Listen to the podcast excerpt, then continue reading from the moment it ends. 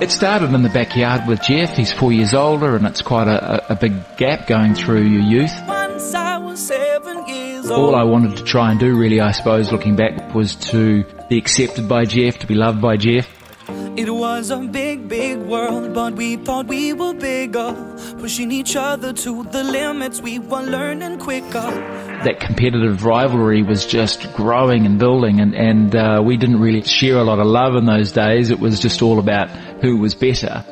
And that, I guess, started first sense of, am I good enough? Once I was 11 years old. And then when I got thrown into the seniors cricket with people five, six, seven years older than me, a little bit of teasing and taunting went on, but I just didn't cope. I didn't really believe in myself to be able to match the expectations of those who were putting me in these positions. Something about that glory just always seemed to bore me.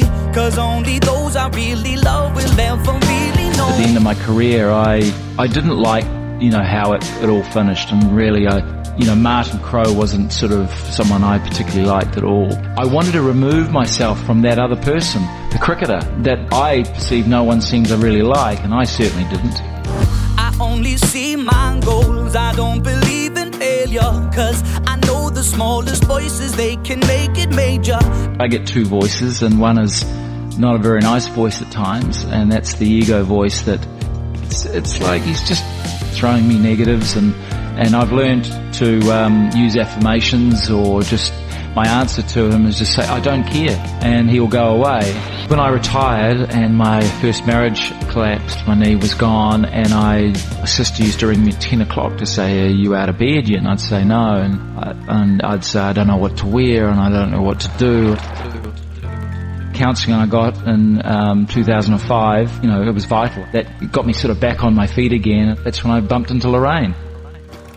I'm still learning about life. My woman brought children for me. So I can sing them all my songs and I can tell them stories. I flew to Queensland and I went uh, to a place called Camp Eden. I just had these really emotional images of missing my father. And so when I got back to New Zealand, I, I bought a house and bought a pool table and I said, Dad, Tuesday nights, it's you and I, and we're going to sit down and we're going to talk. And we had a beautiful three or four years doing that as father and son.